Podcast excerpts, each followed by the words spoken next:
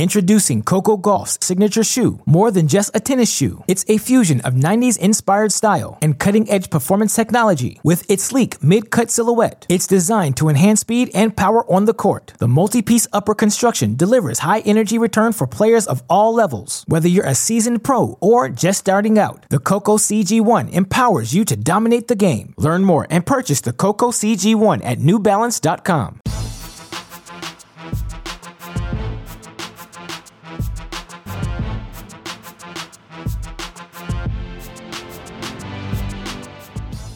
Welcome to the Mini Break, your daily podcast for the biggest storylines, results, and controversies from the tennis world. Today is Tuesday, December 31st. Happy New Year's Eve to all of our listeners out there who are on vacation enjoying those final moments of 2019 as we are about to ring in not only the new year, uh, but the new decade. And obviously, that's something at Cracked Racquets we are extremely excited about to help get you listeners ready for the next year, next 10 years of tennis. We have been all in on our off season preview mode on our Great Shot podcast, we've had our Best of the Decade series where we've had guests such as Andrew Burton, Matt Zemek, Ben Rothenberg, Jamie McDonald, of course, talking about a litany of topics reviewing the past decade of tennis, all of the big storylines, results, and controversies. And of course, here on the mini break, we've been previewing the 2020 season, talking about the players that we think could be the most interesting, most consequential players of next year's season. Uh, yesterday, we were fortunate enough to be joined by Sal Katz, son of Andy Katz, to discuss Amanda Anisimova, the rising young American woman who obviously made her first Grand Slam semifinal last year at the French Open, and uh, surprised, you know, shocked, surprised, shocked, I don't know, but really impressed is the word I was looking for. So many of us throughout her run. Uh, today we bring Sal back on for part two. I said, give me one man, one woman you want to talk about, and the guy he went with, Denis Shapovalov. So that's who Sal and I are going to break down today. Obviously, Shapovalov, we've talked about a bunch on this podcast over the past couple, you know, six, eight weeks, but the way he ended the season so impressively. He got his first ATP title, I think, in Stockholm. He makes that Paris Masters final before losing to Djokovic. He looked, you know, played really well in the Davis Cup as well. He looked great down the home stretch. So, you know, he's certainly a name we will all be excited to look for. And look, with I know it's New Year's Eve. I don't want to waste any of your time. You all have plans to do. So, with that in mind, we'll get right into our podcast with Sal Katz talking about Denis Shapovalov.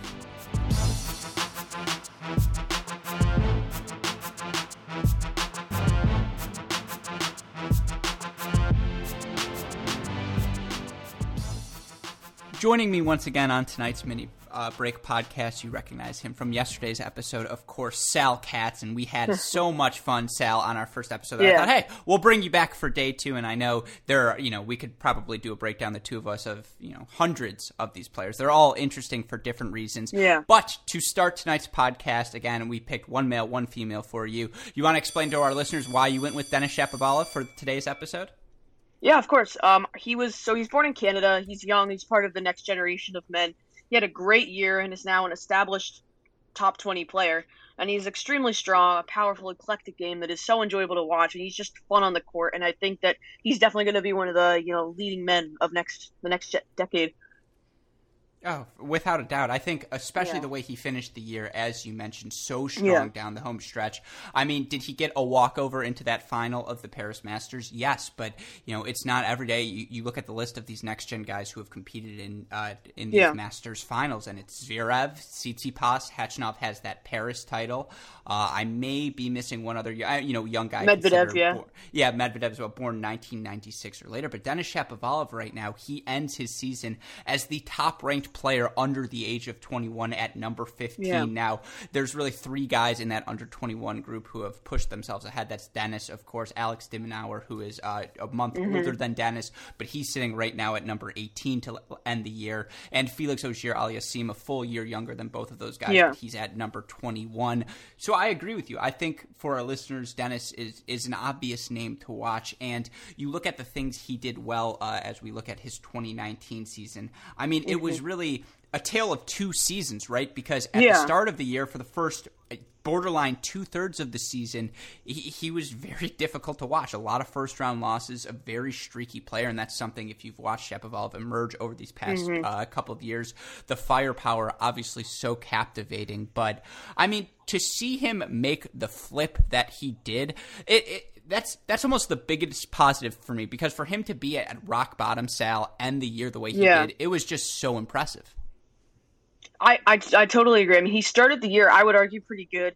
You know, he made the third round of the Australian Open, took a set off of Novak Djokovic, made a few, won a few, won a few uh, matches in Marseille, and uh, he made the quarters of Rotterdam. Then had his big moment. Um, he also did well in Indian Wells, beating Marin Cilic, but had his big moment um, at Miami, and then after that, he just kind of fell off the face of the earth, if you will. Um, but to come back from that, just such a slump, and he, you know, Stockholm, straight amazing tournament for him. You had Paris make him to the final. Um, obviously, the Nadal walkover did help him, but at the same time, the level that he was able to produce against players like Fognini and Zverev really was evident that he was meant to get in that spot, as well as um, the Davis Cup, where he was able to lead his country to the final, had that epic match against Matteo Berrettini, three tiebreaks over three and a half hours. He was able to just come in clutch there. And I guess, um, you know, can, if he's going to be able to keep the momentum going in 2020 is going to be the bigger question.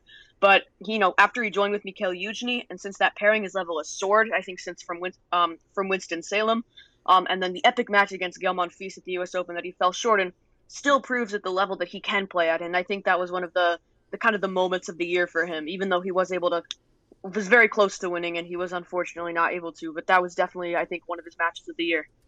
Uh, you know, you, mentioned uh, that Miami run, and you're looking at the yeah. positives. Yes, for him, uh, the positives from his 2019 season for him to make his third Masters semifinal, third year in a row. He did it in 2017. We all remember that run he had in mm-hmm. Canada. Mm-hmm. Uh, in Madrid last year, he did it on the clay, which was different. Uh, and then for this year, for him to have that result in Miami, especially as you mentioned, third round Australian Open, fourth round Indian Wells semifinal in Miami, it was a really impressive start to yeah. the season. And then, you know, the way he ended as well, we it's not at the Masters level, it's only, uh, I believe, a 250 event, but he did get his first ATP title of his career. Yeah. And that's a monument. That's something you have to do if you want to ascend your way up the rankings. And yeah. for him, he got the title in October in Stockholm, indoor hard court. So I'm from Michigan. Uh, he's from Canada. I can relate to. We play a lot of indoor tennis in the north. That's yeah. what we do. And I mean, with his firepower, as we've mentioned, it's not a surprise to see him have that sort of success indoors. Yeah. Um, but uh, again,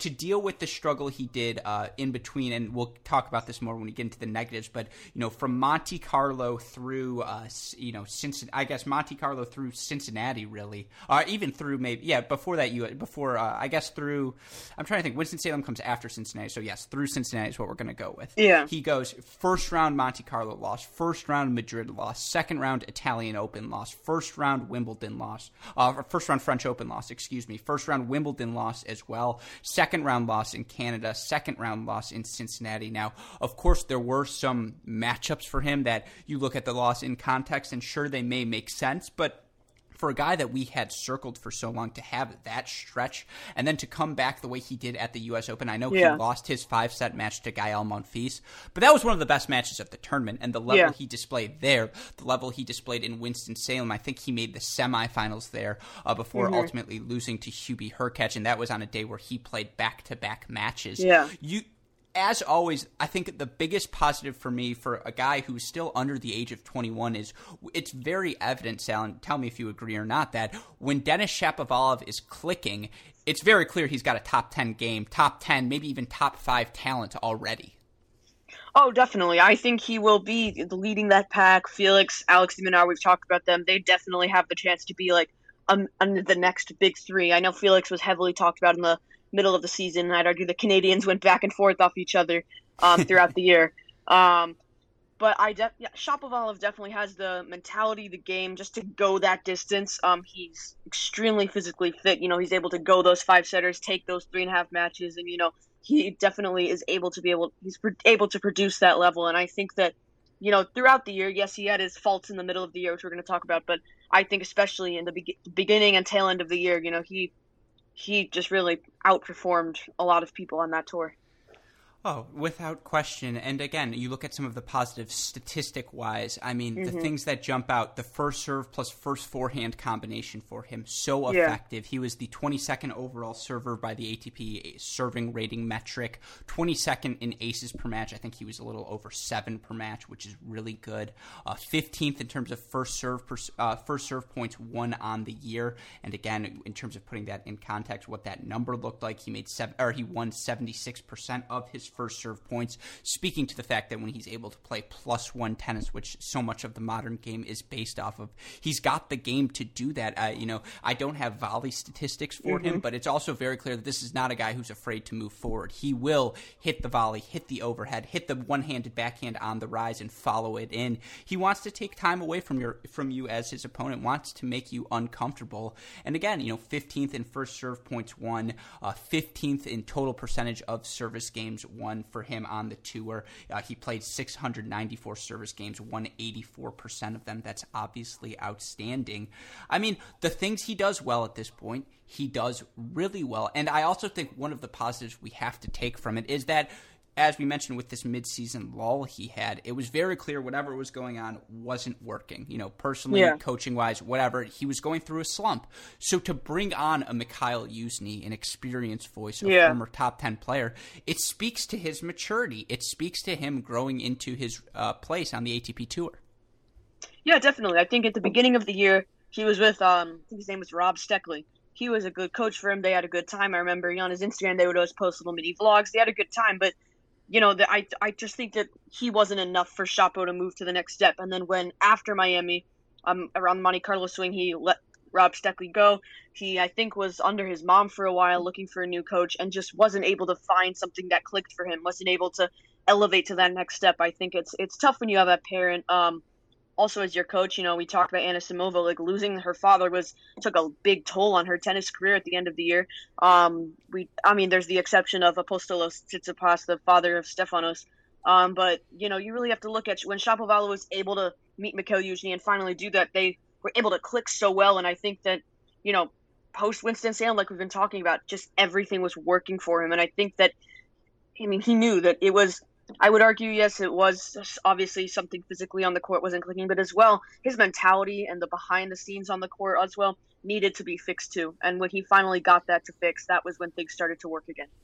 Yeah, and I'm glad you mentioned there were things he needed to work on because that gets into the negatives from the season, and we've obviously talked about the in- inconsistent play across uh, mm-hmm. you know mm-hmm. parts of the season. You look at his record this year on the clay; uh, he goes four and six. That that's a devolve from his eight and six record last year. Zero oh and three on the grass, two and four last year at the ATP level. Clearly, grass is not a surface he has mastered yet, and in fact, you know by comparison in terms of ATP matches, he's 69 and 49 on hard courts, 12 and 12 12 on clay, 3 and 9 on grass. Now, that's still a small sample size, but obviously that's something to be concerned about. And then, yeah, you mentioned it. Uh, there, there are times when he's erratic still. There are times yeah. when he can't rein in that firepower and a good encapsulation of this, you know, in terms of double faults. He's seventh yeah. on tour in double faults per match at 4.1 per match, 56% in terms of first serve percentage. He only made 60% of his first serves on the year, and that's fine, you know, when you're winning 76% of those points. But if yeah. you're winning 76% of those points and you're making 70% of your first serves,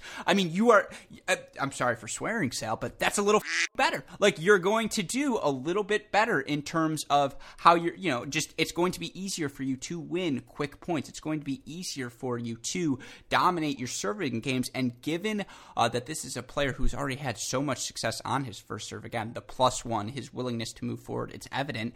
It's about cleaning things up. It's about reining in that power. Anyone, you know, at a top 20 level can blast yeah. the ball 120 miles per hour, but knowing when to, uh, knowing when not to, that's half the battle. And as we mentioned, he figured that out much more so in the last third of the year year. Uh, but it, it's still it feels like Shapovalov, especially these first three years, it's been so hot and cold. And moving into the next season, you would like to see that stabilize, right? Well, yeah, definitely. He had a slump mid-year when he barely was able to win a match, and being prone to those slumps is a warning sign of his inconsistency throughout his whole career. We've seen that evident in the last three years. You know, losing to players such as Ricardas Berankis in Wimbledon and Jan Lennard Struff multiple times across the season. Like the same opponent just wasn't able to click anything. I mean, something's obviously going on mentally too there.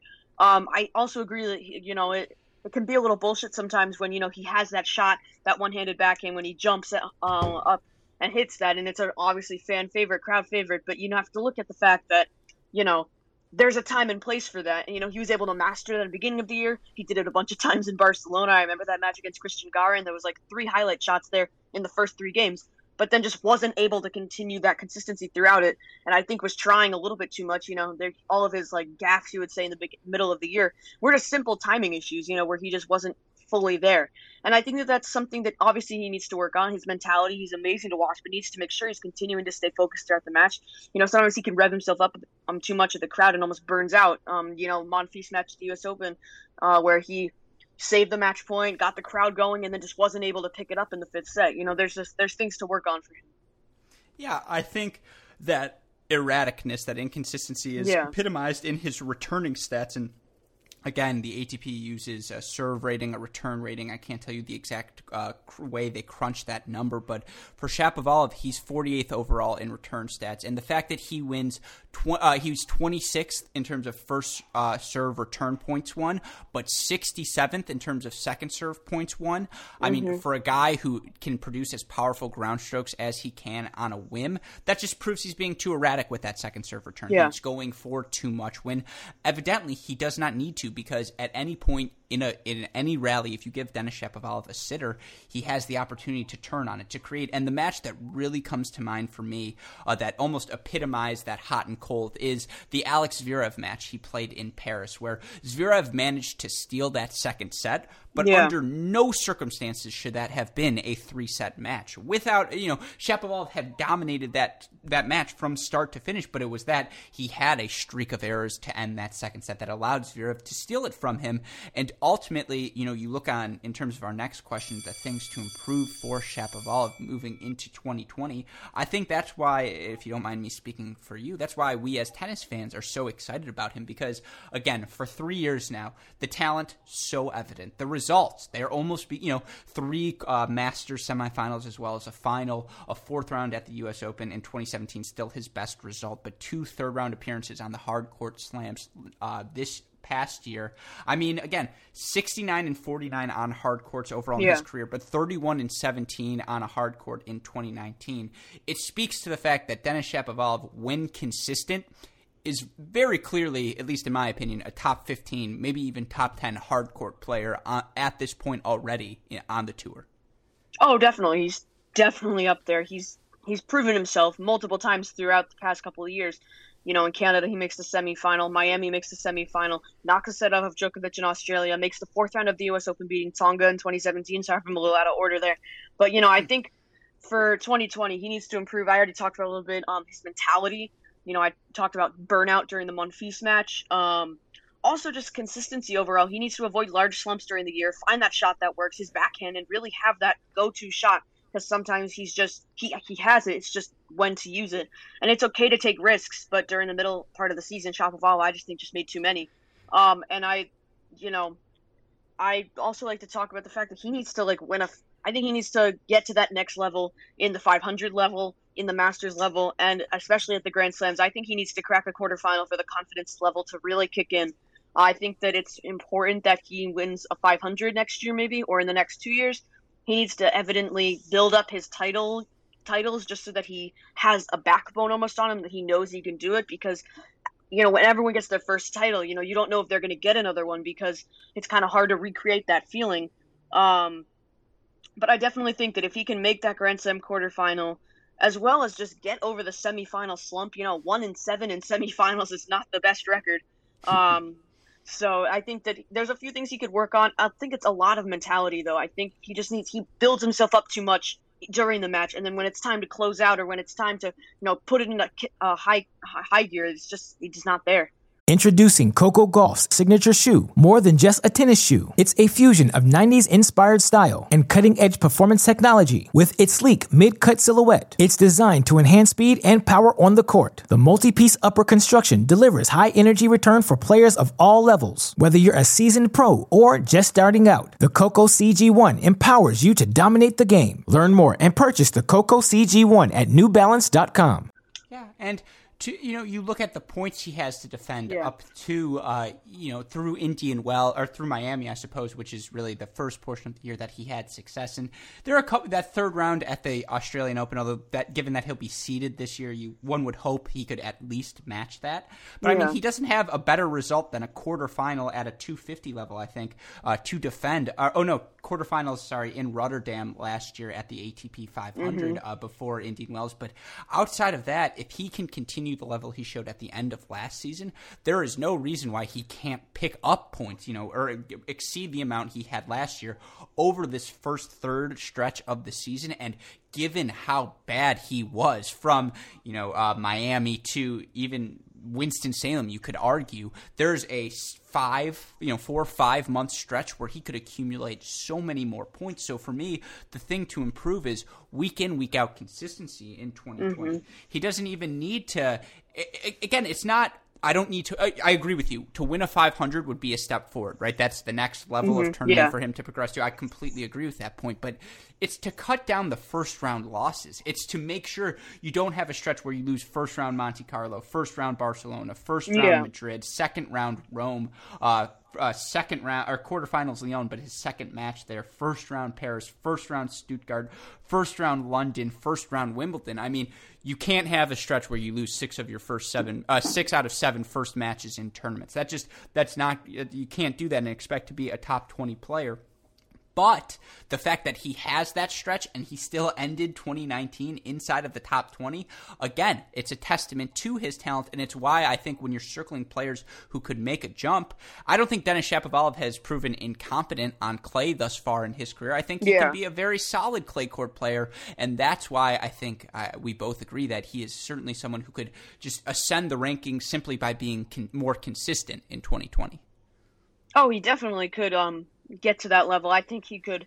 You know, we'll talk about best worst case scenarios, but I think that his game is totally there to be able to do it. I think 2020 could be the year for the next gen. We've saw, I think a lot of people have been talking about maybe this is the year that you know like next gen uh, can win a slam. I don't think it'll be Shapovalov next year. I, I think he needs a little bit more time, but you know I think that there's definitely going. We're going to see a momentum shift the next few years as Federer and Nadal and Djokovic will all retire. Um, but I think that what's going to be interesting to watch with Shapovalov next year is can he can he progress at the hard courts better than he did in the early season? Um, because you know you look at Australia, that's a perfect hunting ground for him, and he just wasn't able to capitalize when he played in Auckland and in Australia.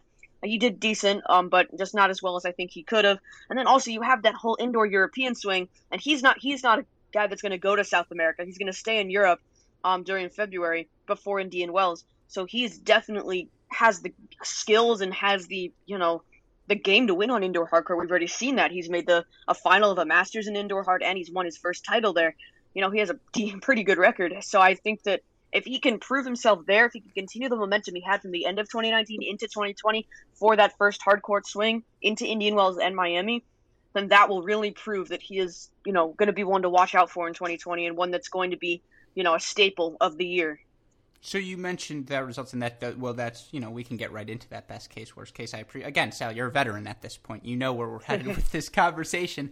Uh, but so you you sort of listed it out there, and again, I really appreciate your point of the fact that winning an ATP 500, that next level up, that would be a big jump for him. And I'm I'm certain that a best case scenario for Denis Shapovalov involves him winning some sort of title on the ATP Tour Yeah. this year. Now, I'm not saying that there's a Grand Slam title in his future. It's probably Yeah. still a little too soon to expect him to show the sort of cons- uh, the sort of firepower and just uh, danger how dangerous he plays, how thin the margins can be to expect him to carry that level where he's on the winning side over the course of two weeks.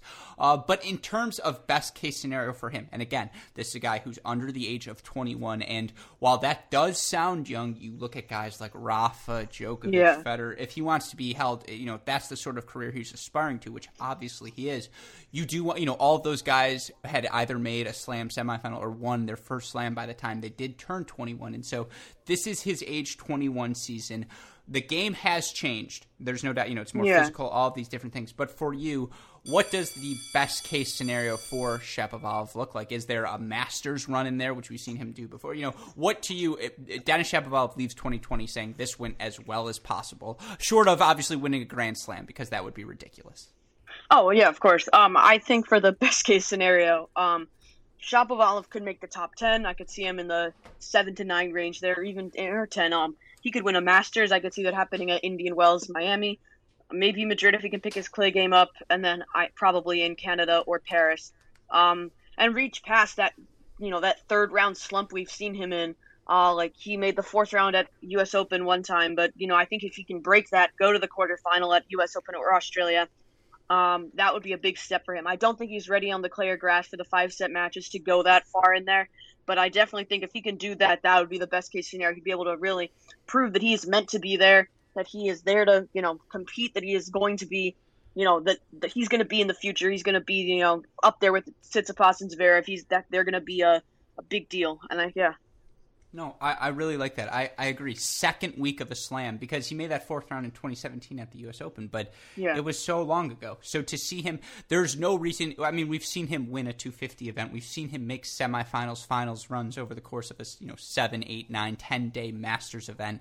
There's no reason he can't put together one really solid week of tennis at the at a hard court slam, make a fourth round, maybe even if a draw breaks right, make a quarter final. And yeah. I do think for him, second week of it slam at at least one tournament. Again, we've gone through the list of guys: Tsitsipas, uh, Zverev, Medvedev, Chung, Khachanov, Kyle Edmund, and I guess Lucas Pouille, who's at 94, but still, those are the guys 94 and later, and Andre Rublev, excuse me, and Berrettini now as well, uh, who have made second weeks of Grand Slams. And again, that's from 1996 on. That's not a very extensive list. There are tons of guys on there uh, who I haven't mentioned who are, I'm certain, yeah. will be fiending to make them a second week themselves uh, over the course of this season. But again, you look at uh, Denis Shapovalov, just it's the firepower. It's the fact that when he plays well, he can he can dominate a match. We've seen him do it all the way back in 2017 yeah. at the Rogers Cup, right when he beat Rafa. That yeah. was the most. That was just such an outstanding, captivating result. We saw it in Paris. Uh,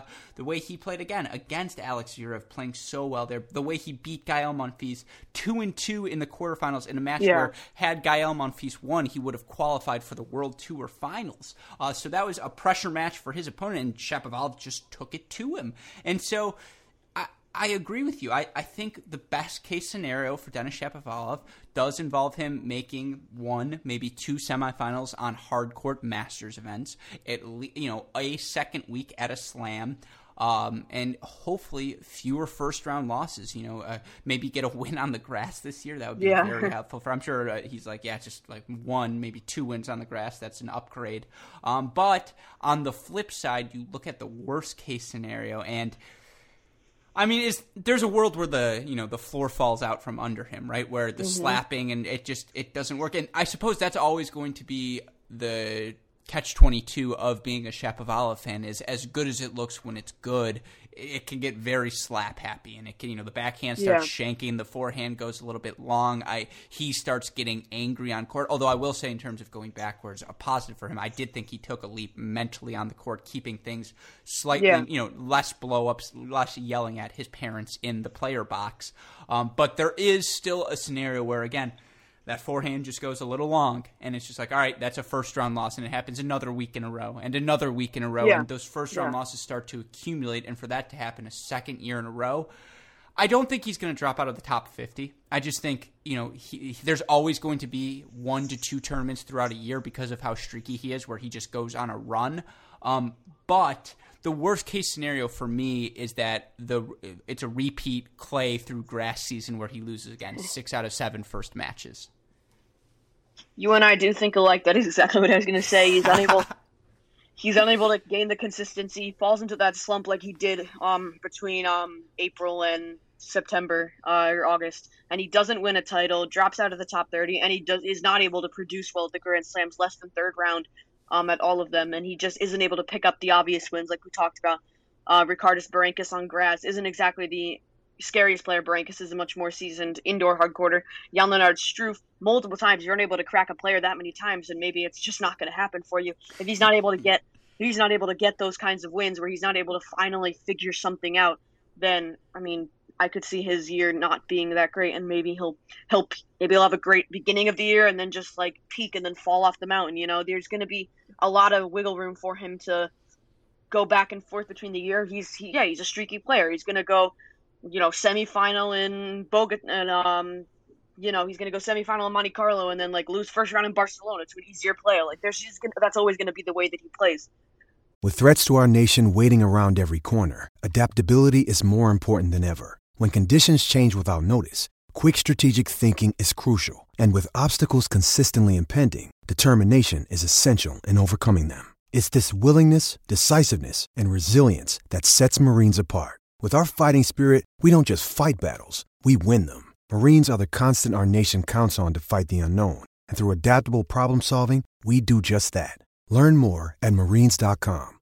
Yeah, I, I completely agree with you there. And uh, again, points wise, ranking wise, he really doesn't have that many points to defend up through Wimbledon. It's crazy. Mm. I mean, yeah. so in terms of the bottom falling out of his ranking, again, one good week at a 500. I, I guess that Miami Masters semifinal, that's going to hurt when it falls off his record, but there are so many ways at 500 level events or at slams mm-hmm. that he can make up for those points. So it, unless it's a season from hell, unless there's injuries that start uh, adding up, it's hard yeah. to really see him dropping off rankings wise. But I agree with you that streakiness. Uh, it's always going to be a factor. And that's why, given how well he was playing, I was desperate, Sal, to see him play those next gen finals at the end of the yeah. year. What do you think about that?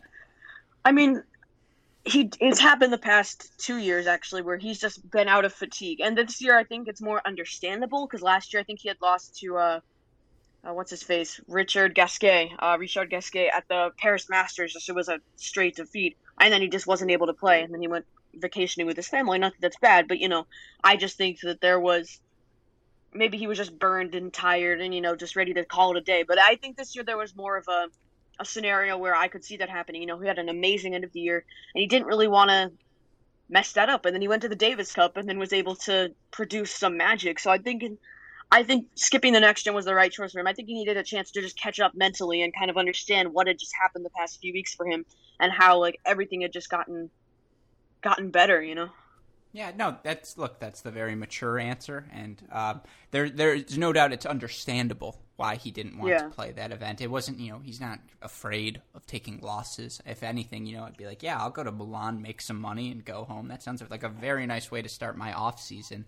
Um, but yeah, for for Shapovalov, the the amount of matches he was playing at the end of the year, given that it was week in week out, and the results kept coming, that's a testament to okay, it wasn't just a one week blip like we saw the previous two yeah. years. It wasn't just, hey, I'm going to make the semifinals in Monte Carlo. I'm going to make the semifinals in Canada.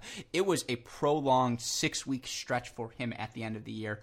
You know, from yeah. Winston Salem all the way really through uh, that that uh, Paris Masters result and again, and, and plus Davis Cup, which you mentioned at the top, to see him not, uh, I think he lost to de Minaur in three sets, but other than the end, to Rafa in the end, but to beat guys like Khachanov, Berrettini, and Fritz at the Davis Cup, it speaks to he was that confident down the home stretch. Yeah. He belonged in those matches. And you could even see it in Laver Cup. I know he lost the doubles match he played with Jack Sock, and he may have lost another match along the way there. As I, I don't know if he played singles in the, in the Laver Cup. He did Cup. play, I, yeah, he played singles. Uh, and Third it was set a tough to match. team, right? Yeah, 11-13 he lost in the tiebreak to Dominic Thiem. So it was close. It was close. And, and it just felt like again and we've mentioned this throughout the podcast something clicked for him at the end of the year and it's yeah. very easy to circle the partnership with Mikhail Youzhny as a as a sentinel moment as a something where just okay the I have the right person shaping my game now, advising me to go along with what is a very obvious, a, a natural gift to be on the tennis court, the firepower, all the different things we've talked about.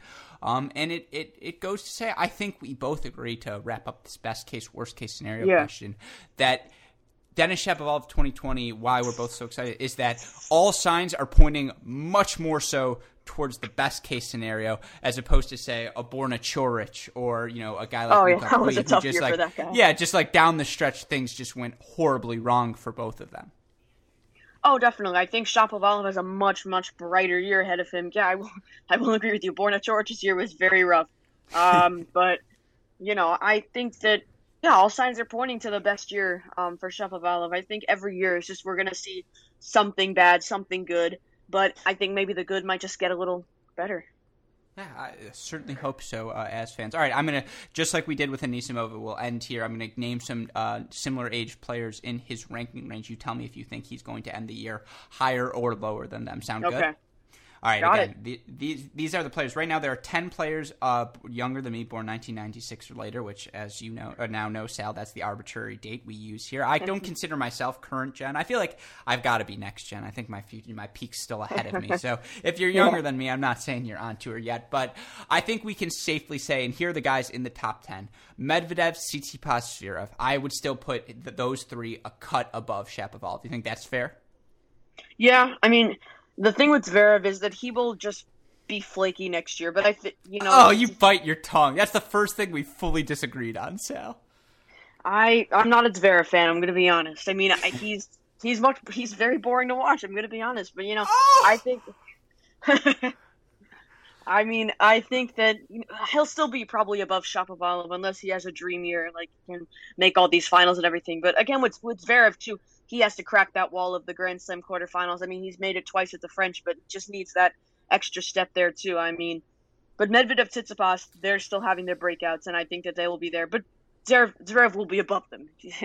Yes, I, I guess my thing with Zverev, I- I've said this before, but to- you watch a guy that tall, that physically gifted, move around the court the way he does, strike the ball the way he does, the backhand, maybe the most beautiful shot of any of these young guys we've, t- you know, any of these next geners. His backhand, maybe the single best stroke. Uh, if I told you he's made the fourth round at all three slams and then the quarterfinals at the French Open, would that surprise you? No, he has the Yeah. game to, but he needs to take that next step. And I think that with a lot of these players, Medvedev's taken the next step.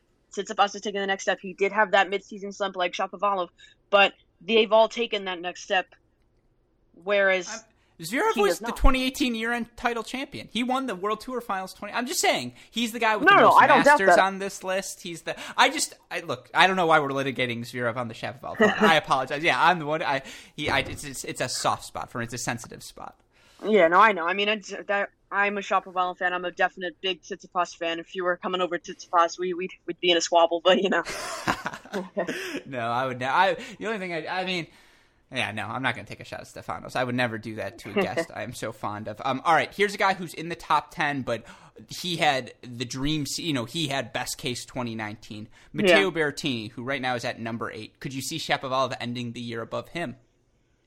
yeah. I mean, I know that's a big prediction, but No. you know, We agree. Berrettini, Berrettini, he definitely had an amazing year. I could see him doing as good, if not better. But the problem is, he's just such a big guy. Like, you know, you see players like that who just hit big, who just are always like, you know, Bianca Andreescu too. Where I know we're comparing man and a woman, but like she's she's like a big hitter and everything. Like she had a lot of injury. And Matteo Berrettini, I could see him having a lot of injury in his career just because of the way he hits, his physicality. So, you know, if he doesn't have as good of a year as this year, I could definitely see Shapovalov surpassing him.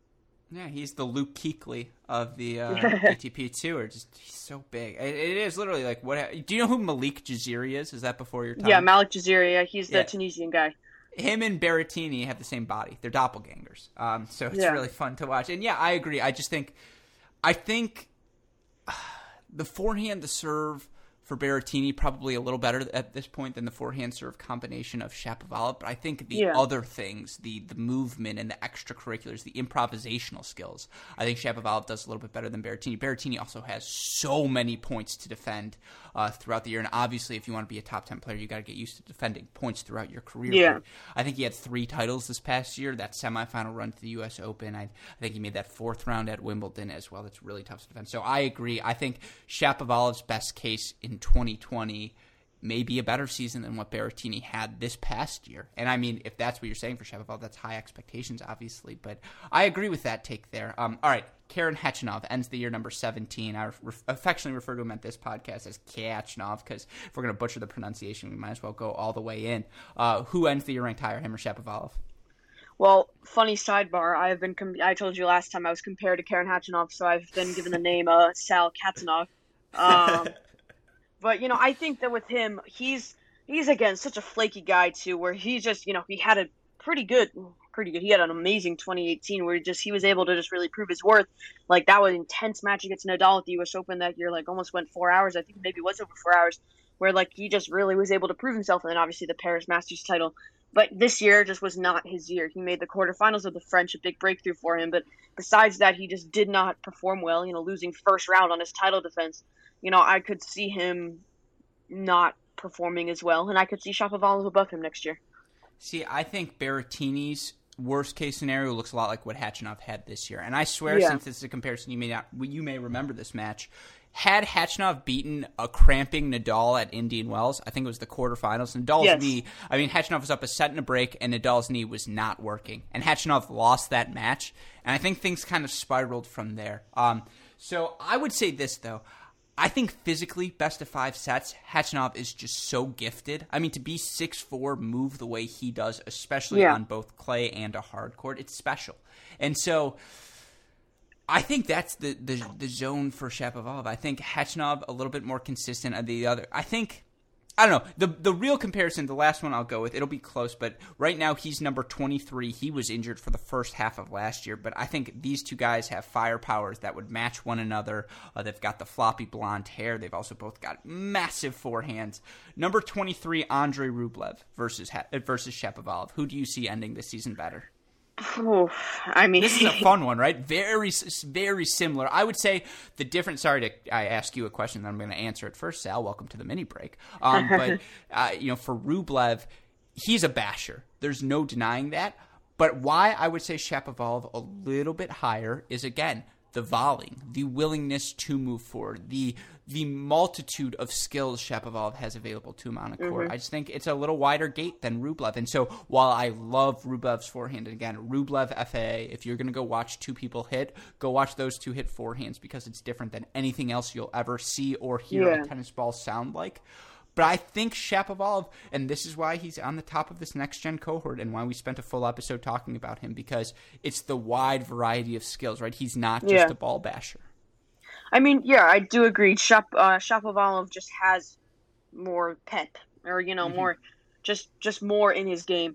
But you know, you have to look at guys like Andrei Rublev, where they just know what's going on. I would say. I know that's you know he just knows what to do and knows when to do. He has extremely well timing. You know, made the quarterfinals of the U.S. Open. He in 2017, and you know he made that run to the Hamburg final, knocked the set off of Basilashvili, who was also a basher. You know, you look at that guy. But you know, I think that with Andrei Rublev, I do agree that Shapovalov will be above him, but Andrei Rublev will definitely, I think, crack the top 20 next year if he's able to continue, like a lot of I've talked about um, with Shapovalov, if he's able to continue that level into 2020. There's no reason why he couldn't be in the top 20 or in the top 10. You know, I could say, I know that's a bold stance, but you know, I mean, he, he definitely has the game. I think the injury kind of took him out of like, you know, oh, the good Russians or Medvedev and Khachanov.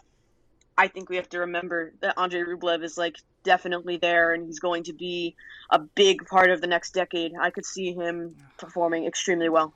See, this is why you will always have an invitation to come back on this podcast because we're a lockstep on that one. I completely agree, and I will make the point uh, before we wrap here that uh, I think one of the reasons why we as tennis fans can be so excited about this next gen cohort is because from like 2006 to 2012, there was a streak of junior slam champions as well as world junior number ones who just straight up they didn't pan out. Uh, on the ATP side, I should say, not on the WTA side, but on the ATP side, they just were a little bit short. Guys like the Donald Youngs of the world, the Jack Socks of the world. I know those guys are both Americans, but they stand out in particular. Or like the Gianluigi Quinzis, who again, a little bit before your time, that's a 95 or near and dear to my heart. Yeah. Uh, th- those guys, and obviously Dimitrov, Raonic, that generation gets talked about enough. But you look at this list, and Medvedev, Khachanov, not really top juniors, but Tsitsipas, and Berrettini as well, but Tsitsipas, Zverev, Shapovalov, de Minaur, FAA, Rublev, Coric, Fritz, Opelka, Garin.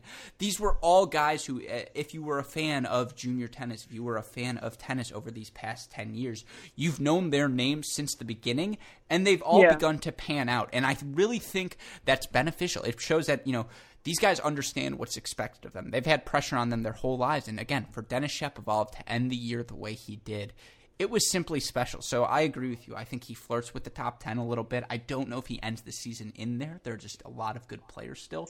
Uh, But if there's a brief run for him, you know, a second week run, maybe even he's the guy who makes a semifinal at the Australian Open since there's always a weird one. Um, it wouldn't shock me at all. Oh no, any oh, anything would would not shock me. I mean, right now we're going through an evolution in both men's and women's tennis, where we're still looking for this next big three in both. We're still looking for the you know the next queen of of women's tennis, following Serena. Like, I think multitude of options, um, myriad opportunities for all of these guys next year and um in the next decade. And I definitely think this will be a really fun decade and a really just awesome, awesome time to be a tennis fan. Oh, without a doubt, I completely agree with you. And you know, at as I mentioned, Sal, at any point in this decade, should you want to come on, talk a little bit more tennis with us, you are more than welcome to do so. Um, all right, since I know I, you mentioned nothing would surprise you, I'll tell what would surprise me if we if Rafa, I mean, unless we get a Djokovic here, I guess if Federer wins a Slam in the 2020s, that will surprise me. If we don't get a new Slam champion uh, in 2020, will it surprise me? I want to say yes, but the sad part is no. It really wouldn't surprise me. You're right. There's a there's a wide variety of scenarios we can be ready to as fans as yeah. we head into the 2020 season. But Sal, again, thank you so much for taking the time over these past two days to come on the podcast, chat a little young uh, young uh, studs with me uh, in the tennis world. Uh, for again, and I, seriously mean this, Sal. Uh, for uh, any time you want to come back on the podcast, you are more than welcome to. Thank you. Yeah, I would love to come back. Yeah, of course. We would love to have you. Take care. Enjoy the end of your year. And, of course, Happy New Year to you and your family. Happy New Year to you. Thank you very much. Of course. Take care, Sal. Take care.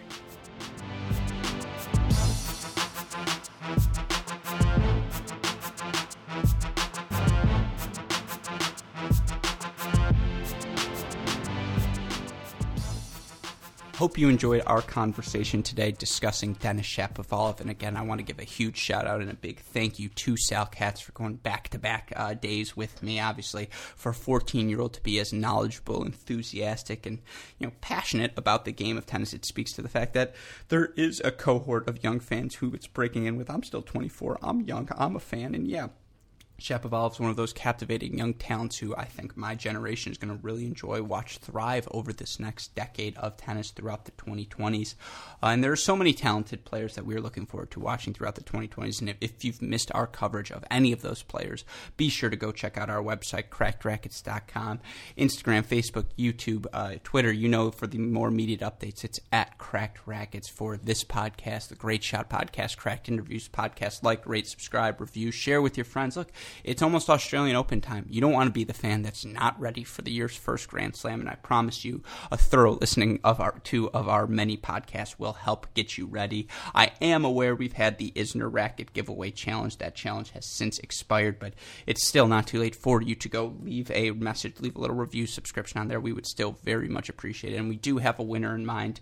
Uh, we just want to make it a special announcement, so I'm going to save to do that with one of our uh, co-hosts, either Jamie or Max. So be on the lookout for that later in the week.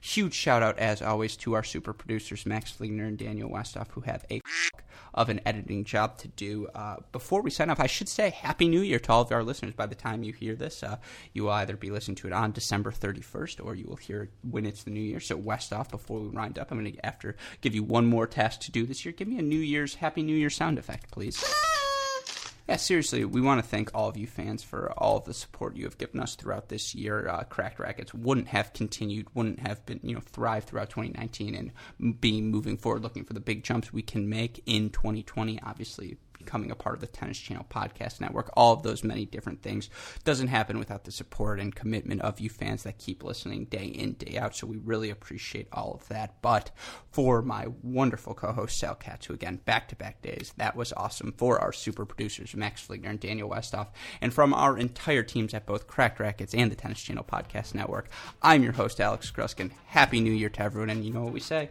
That's the break. And we will see you all tomorrow. Thanks, everyone.